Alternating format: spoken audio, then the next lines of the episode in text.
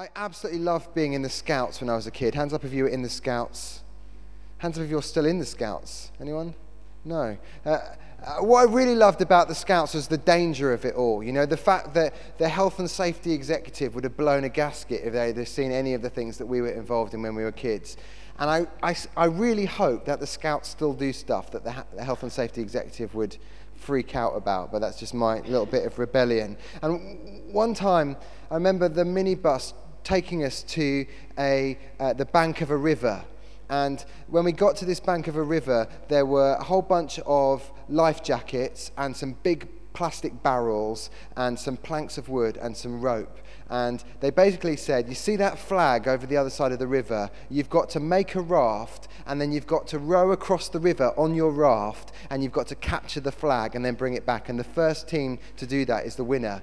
And so we all divided up into our teams, and it was a kind of a furious effort, and it was all a bit shambolic. And none of the rafts looked like a raft, but we all kind of pushed, it, pushed our creations into the water. And uh, pretty much none of the rafts even got halfway across the river. And before too long, there were just barrels and planks of wood floating in the river, as well as loads of little kids kind of flailing their arms in the air with their life jackets up around their ears.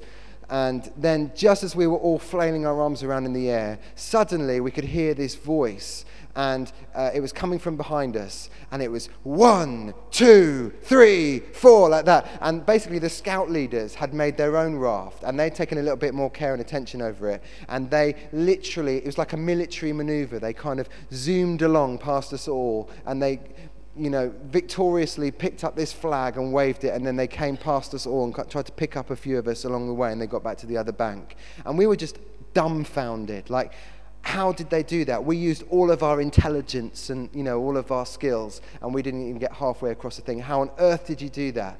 And they said, well, here's the thing. We paid really special attention to the design of the thing. Before we even started doing a single thing, we, we paid special attention to how it was going to work. And then wherever there was going to be a bit where it's going to be under special pressure, we put a double knot in just to make sure.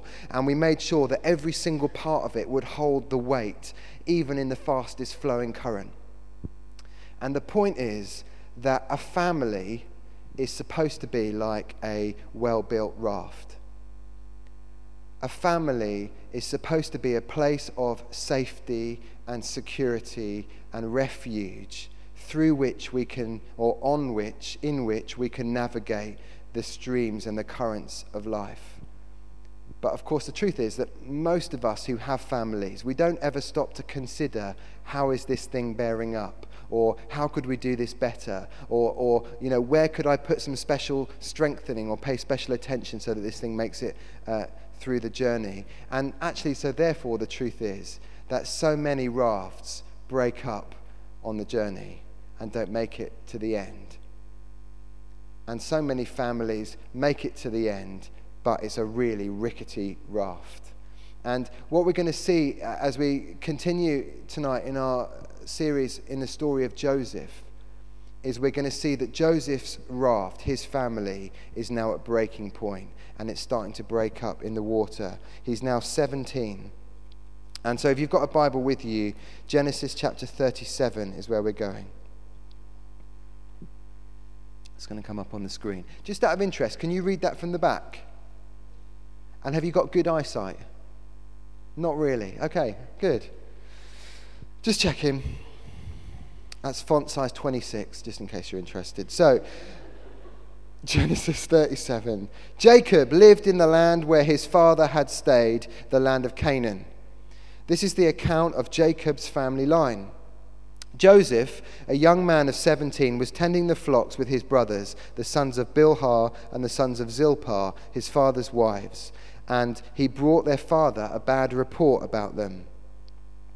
Now Israel loved Joseph more than any of his other sons, because he had been born to him in his old age, and he, was, and he made an ornate robe for him Where's the Technicolor Dreamcoat gone? Anyway, an ornate robe for him. When his fathers saw that their father loved him more than any of them, they hated him and could not speak a kind word to him. Joseph had a dream, and when he told it to his brothers, they hated him all the more. he said to them, Listen to this dream I had. We were binding sheaves of grain out in the field when suddenly my sheaf rose and stood upright, while your sheaves gathered around mine and bowed down to it. His brothers said to him, Do you intend to reign over us? Will you actually rule us? And they hated him all the more because of his dream and what he had said. Then he had another dream, and he told it to his brothers. Listen, he said. I had another dream, and this time the sun and moon and eleven stars were bowing down to me. When he told his father, as well as his brothers, his father rebuked him and said, What is this dream you had? Will your mother and I and your brothers actually come and bow down to the ground before you? His brothers were jealous of him, but his father kept the matter in mind. The truth is that this is a pretty rickety raft. This family is breaking up. And so you can see in verse 4, for example, the brothers hated him so much that they couldn't even speak to him, you know, and say a kind word. It was, there was like this seething anger in their relationships all the time. And then in verse 8, it says that their anger was increasing over time, and they start asking him really barbed and nasty, sarcastic um, rhetorical questions. And then in verse 11, it says, His brothers were jealous of him. And the Hebrew word that's translated as jealous is a word that has real aggression in it. It's, it's, it's, they were jealous to the point where they were on the brink of violence. And we'll see some of the violence later on in the story.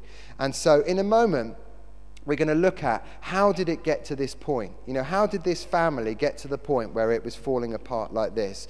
But f- before we do that, I just want to say a quick word to the young people. Now, who am I to say you're not a young person, right? So, so if you consider yourself to be a young person, then this is a word right for you just now. In the midst of a messy life, Joseph hears from God.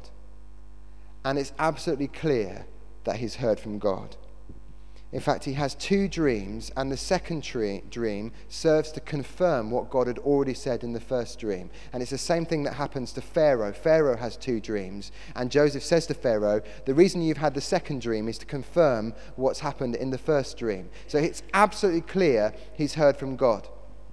But the commentaries that I read say, well, he didn't deal with it very well. You know, he, he was arrogant. He was full of pride. He was totally insensitive. He just lorded it over his brothers. He would say, you know, exactly what God had said to anyone who would listen, and it was totally inappropriate. And the commentators just say, well, what do you expect? He's 17. That's what 17 year olds do. And what I want to say to you, if you are 17 or thereabouts, is what do I expect? Well, I expect an awful lot more than that. Because actually, there are loads of examples in Scripture of young people who pursue godliness and humility and are not insensitive or proudful or prideful or arrogant. They're the very opposite. They're examples. And in fact, the Apostle Paul writes to Timothy, who's a, a young man, probably about the same kind of age as that, and he says this Don't let anyone look down on you because you're young but set an example. Set an example for the believers in speech, in conduct, in love, in faith, and in purity. So God is not saying to you, oh, well, that's just what young people do. He's saying, set an example for everyone else in the way that you live your life, the way that you pursue God with all of your heart. There are loads of examples of young people who do that in Scripture. It's just that Joseph isn't one of them.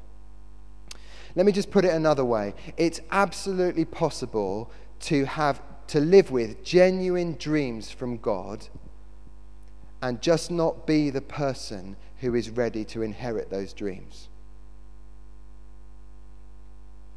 It's absolutely clear from the story that Joseph expects to uh, these dreams to come to pass straight away. You know, he's expecting, okay, now I've had the dreams, now God said that that's going to happen. Okay, let's just watch it unfold. And actually, what happens is that God takes him through a whole series of really painful life experiences in order to get him to the place where he is ready to receive the promises of God. And so, my suggestion to you, oh young person, and I consider myself to be a young person, is make sure that you yield to God's hand so that He can do whatever needs to be done in order that you can inherit the promises that He's given you. Uh, I love the story about Michelangelo, you know, the, the artist and sculptor. It's said that when he created his kind of masterpiece, the sculpture of David that you can go and see, is the genuine one in Florence or is it just a fake one?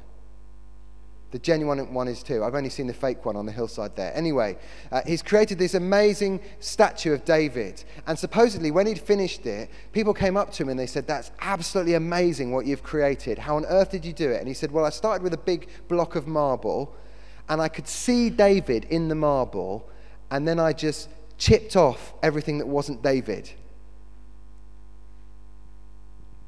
God is a master craftsman, He's an artist. And if we'll yield ourselves to his hand, then he will chip away everything that isn't you and make you more fully yourself than you've ever known in order that you will be able to be the person who can inherit his promises.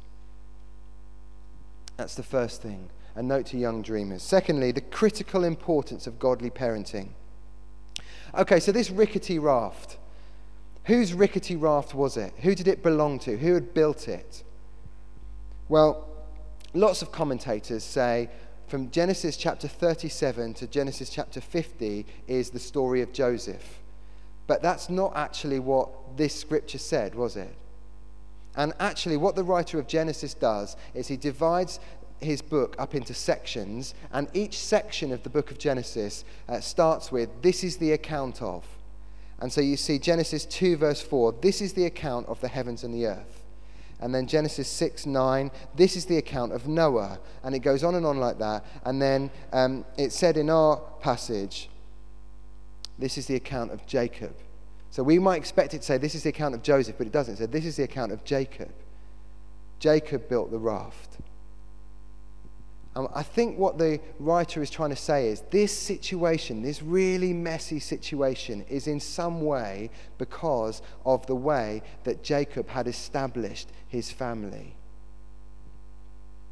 I'm not on Facebook, not, not officially anyway. I mostly go on Taryn's Facebook account, and, and so that's why sometimes when people pop up and they say, Oh, hi, Taryn, Taryn disappears really quickly because it's not Taryn. But uh, anyway, so uh, mostly at the moment, if you go, if you go onto Facebook, uh, and you're friends with people around our church, then you'll see babies because people are having quite a lot of babies at the moment. And so mostly we see those photos that the dads put on. You know, they're, they're so proud of their new little baby. They put on what I call the hospital bed photo. You know, the, the dad looks like he's just gone for a walk on the beach, and the mum looks like she's just gone 10 rounds with Mike Tyson. And she looks absolutely knackered. And if she knew that he'd put that photo on, she would absolutely kill him. But there they are, holding their little baby together. And you can see it in their eyes, can't you? That they know that that responsibility is the greatest responsibility that they've ever had. The significance of the role of a parent, they know in that moment, God hasn't ever given me a greater responsibility than this and I so want to do it right.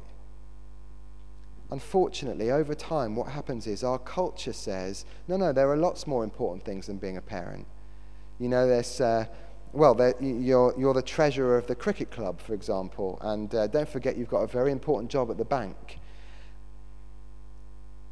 And actually, what happens over time is I have loads of conversations with people, particularly mums, who I say, Oh, what do you do? And they say, Oh, I'm just a mum.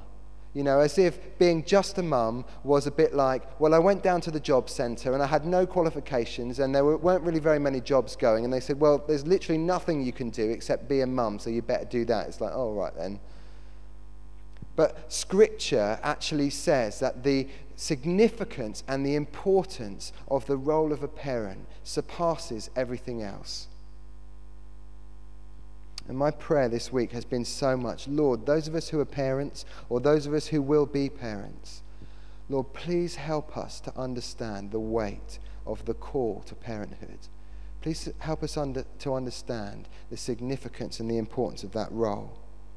Has anyone here ever written a book? Anyone? Uh, um, supposedly, if you're going to write a book, a fiction book, All you need to do is write the first three chapters. And once you write the first three chapters, you can send that off to a publisher and you can say, Here you go, here's the first three chapters of my book. And they'll tell you whether it's worth you carrying on writing the rest of the book and whether they'll ever, you know, you'll ever stand a hope of being published. And the reason that they can do that is because in the first three chapters, you define the setting and you create the characters and you initiate the story. And as parents, it's like God gives us a pen and He says, in the first few years of your child's life, you have the opportunity to write the story, to initiate the story for that little person. And you have the opportunity to create the context. And you have the opportunity to define the character or to help with the definition of character. And then over time, of course, we kind of wrestle with the pen for a while between you and the kids. And then eventually the kid gets the pen and they get to finish off their own story. This is Jacob's story, this mess. Parenting is very important. Let me just say this, though, and this is really important because some of you are parents of grown up children or children who are uh, beyond the first few years. And the danger is that you start to um, follow my logic and then put it all in reverse. You know, so my logic says if you um, create a rickety raft, then it's going to be a difficult journey through life. But your logic, if you see it in reverse, says it's been a difficult journey through life. It must have been the way I created the raft. When actually there are lots more factors involved, and it's a logical jump to say that you're to blame. Actually, often what happens is the current is really, really strong. And people make really bad decisions when the current is really strong. And so I just feel it's really, really important. I hate, I absolutely hate the thought that anyone would ever leave one of these little talks that we do carrying more burdens and feeling more guilt and feeling more, you know, wanting to, um, you know, carrying more of a heavy burden than when they came in. And I really feel like there's a word for some people today to say, what's going on with your kids right now, it's not your fault. The other thing I want to say before we carry on with this parenting and family thing is that for a whole bunch of us, family is not easy. And uh, perhaps your raft broke up and disappeared when you were a kid. Or perhaps it's breaking up right now. Or maybe for some of us, we really wanted to have our own raft and put our own little kids on the raft, but it never happened.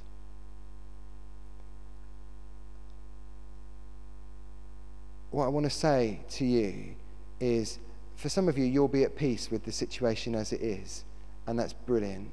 But if you know that as I'm speaking right now, you're not at peace, and that it's raising issues, please, please, you know, let's pray. Let's, let's stand with you.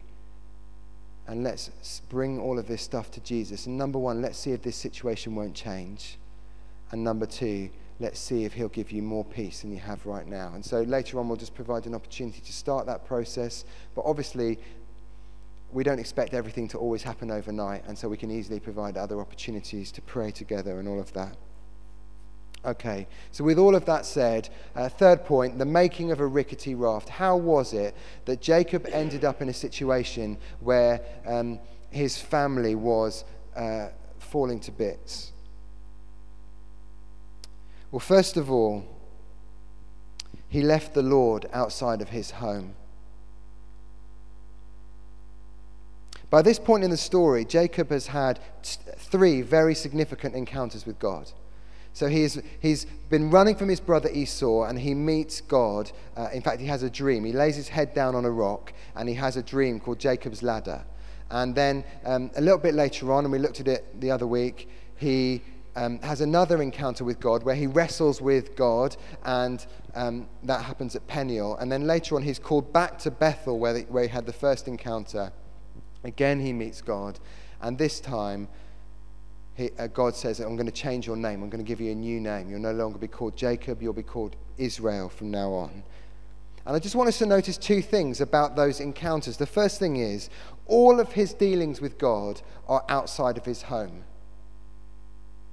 And the other thing is, as far as I can see, he never talks about the Lord or his encounters with God with his kids.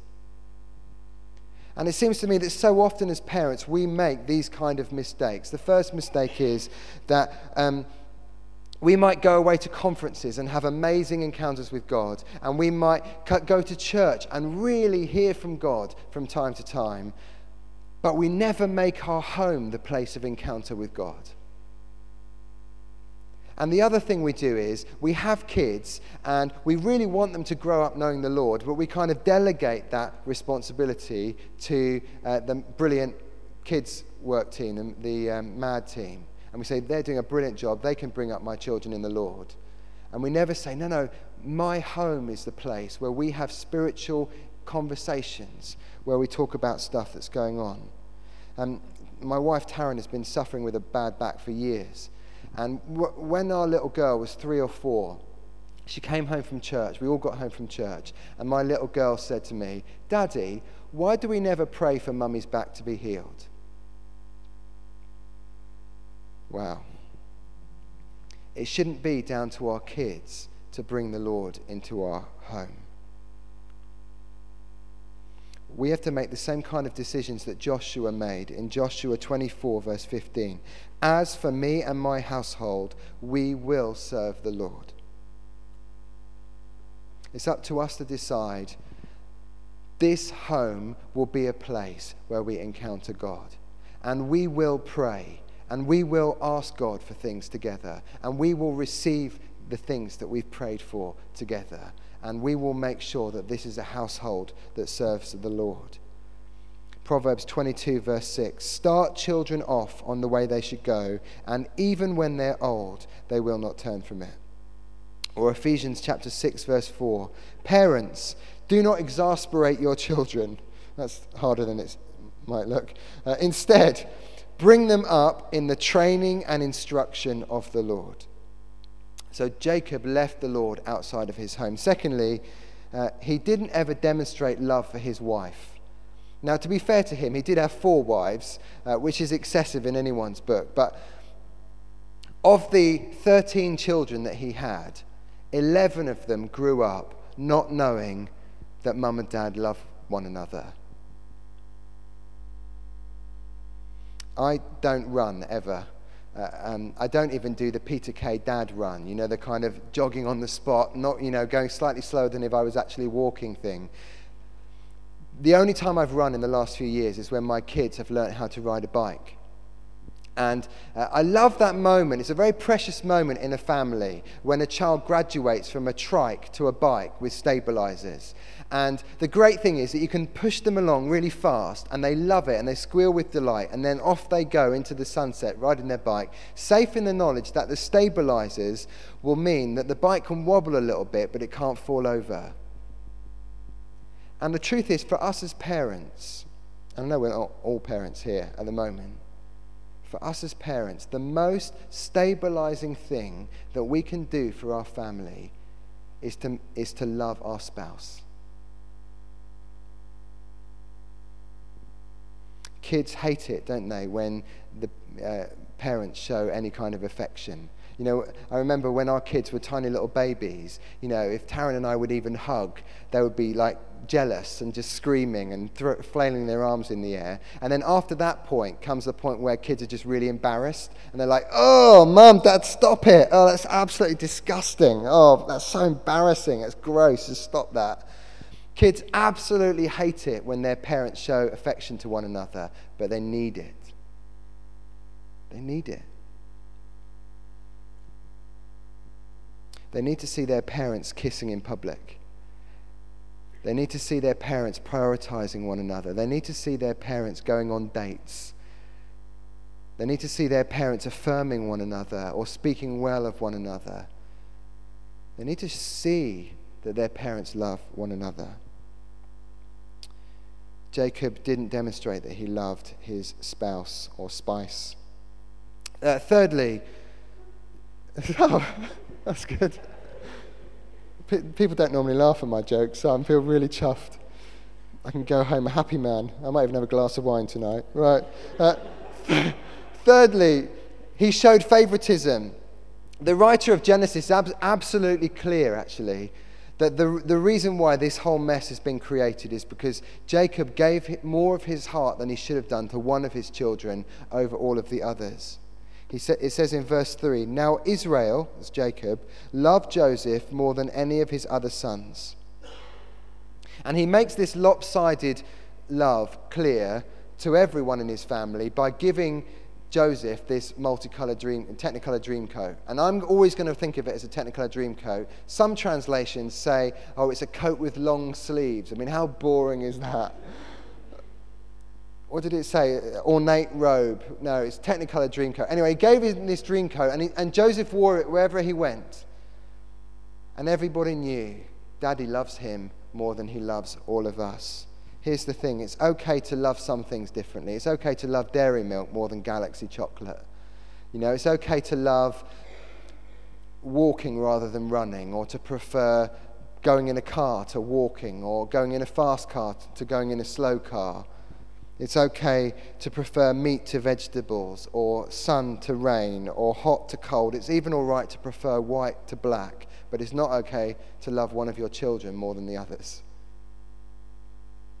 And the truth is, of course, that some children are really easy to connect to. And, and you know, like some kids, they just tell you what's going on all the time. And, and uh, you know, you have a very affectionate and uh, uh, easily um, accessible, is that a word? Uh, um, relationship. And other kids keep everything really hidden and you don't really know what's going on and you have to work harder to demonstrate your affection. And some kids need touch. And some kids need notes. And some kids kids need encouragement or affirmation. But we have to love all of our kids the same. And so we have to figure out how do we love our kids in a way that they understand and appreciate? How do we tell our kids that we love them? And in this story, what we see is that Jacob didn't do that, and favoritism is like a factory for making bitterness and resentment and jealousy on an industrial scale. Next one, he bought big gifts. There's a pressure on parents to buy expensive things for kids in our society in particular. And I can just imagine what was happening. You know, Joseph was saying, Dad, all the other kids in the school playground have got a multi, you know, a Technicolor Dreamcoat. And, you know, just look at me standing in the line, queuing up in the playground, go, going into school, and all the other kids have got their Technicolor dream coats, and I have to go with this rubbishy old thing. And, you know, Dad, you are so mean. I'm going to phone Childline on you because you're just so mean. And in the end, Jacob thinks, well, to be honest, I am at the office a lot, and I do feel quite guilty about that. So off J- Jacob goes to Hollister, and he goes into Hollister, and, and the music is deafening, and it's really dark in there, so he can't even see what the prices are. And he comes out with this Technicolor Dreamcoat with Hollister all over the front. And he goes, There you go, son. The question is Does buying this extravagant gift for his son make for peace in their household? And the answer, of course, is no. By buying extravagant gifts for our kids, expensive gifts, I don't know whether you know, but the average price of a Christmas gift from parents to child in this country is £312. By buying big and extravagant gifts for our kids, we teach our kids that if they have expensive possessions, they have value and significance. And the greater the gift, the greater the value of the gift, the greater the value of the child. And of course, we all know that we would never teach our kids that. We would never say that with words, would we?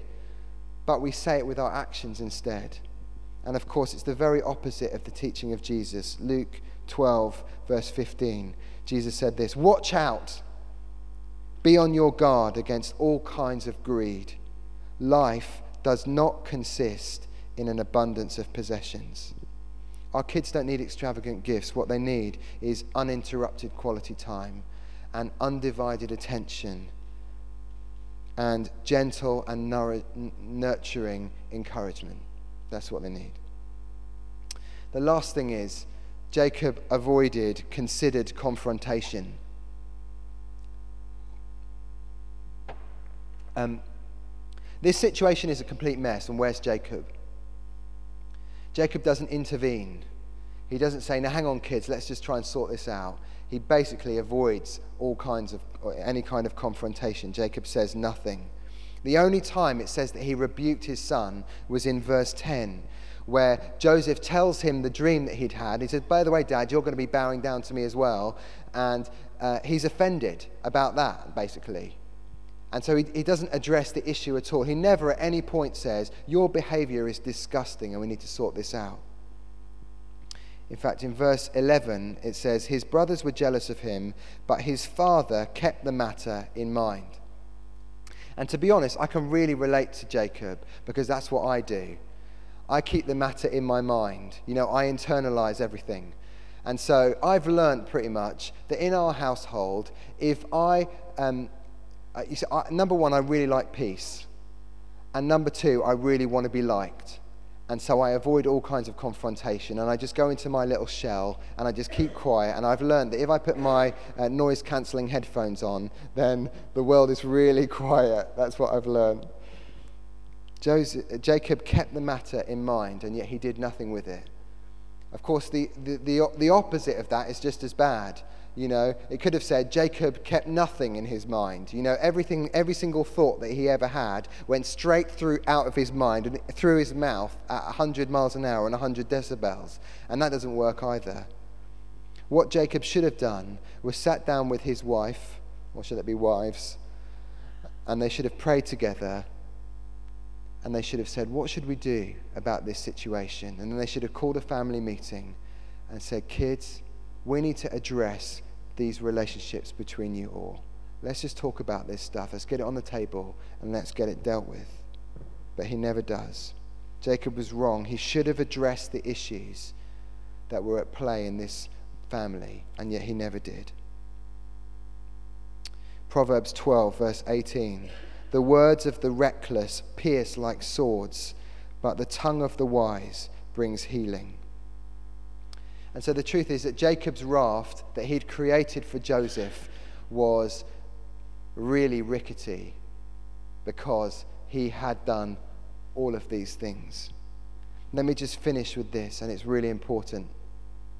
There's a, a story that I love about a, a grandmaster chess player, and he went to go and play a tournament in another city. When he got to the other city, he had the afternoon off.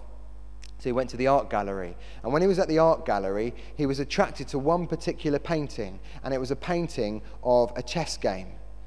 And so he was like, oh, that's really interesting. I'm a chess grandmaster, and that's a chess painting. And so he stood there looking at it for a while. And what it was, uh, was uh, on, on one side of the chess game was the devil.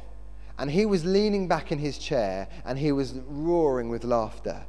And on the other side of the chess table was a young man and he was, had beads of sweat all over his forehead, and he looked really worried. And the, the title of the painting was Checkmate. And the story behind the painting is that this young man had, um, was competing in this game of chess for his own soul with the devil, and he'd just lost. And the chess grandmaster said, hey, could somebody bring me a chessboard? And so they brought this chessboard out and they put it in this art gallery just in front of the painting. And he arranged all the pieces just as it was in the painting. And he stared at it for a while. And then eventually this smile came over his face. And everyone was like, What are you smiling at? He said, I wish I could grab that young man by the scruff of the neck and say, There's still one more move on the board. And the point is, with God, there is always one more move on the board. And what you see in the story of Joseph is, first of all, things get a lot worse in this family before they get better. But at the end of the story, in Genesis chapter 50, Joseph and his brothers are completely reunited and their relationship is completely restored. And that is only possible with God. But with God, there is always one more move on the board. And to be honest, we've seen it loads of times over the last few years in particular. Relationships that had seemed completely beyond repair, God just moving that piece, demonstrating the extra move. And suddenly everything is restored. We've seen it time and time. We've seen it in families, we've seen it in marriages, we've seen it between parents and children, we've seen it between brother and sister. And so I believe with all of my heart, you know, and some of you, I'm sure, will be thinking, I just don't know whether there's hope for this situation. And the truth is that there is. There really is. And we'd love to pray for you later on if uh, you're facing a bit of a tight spot in some of your relationships. Why don't we stand?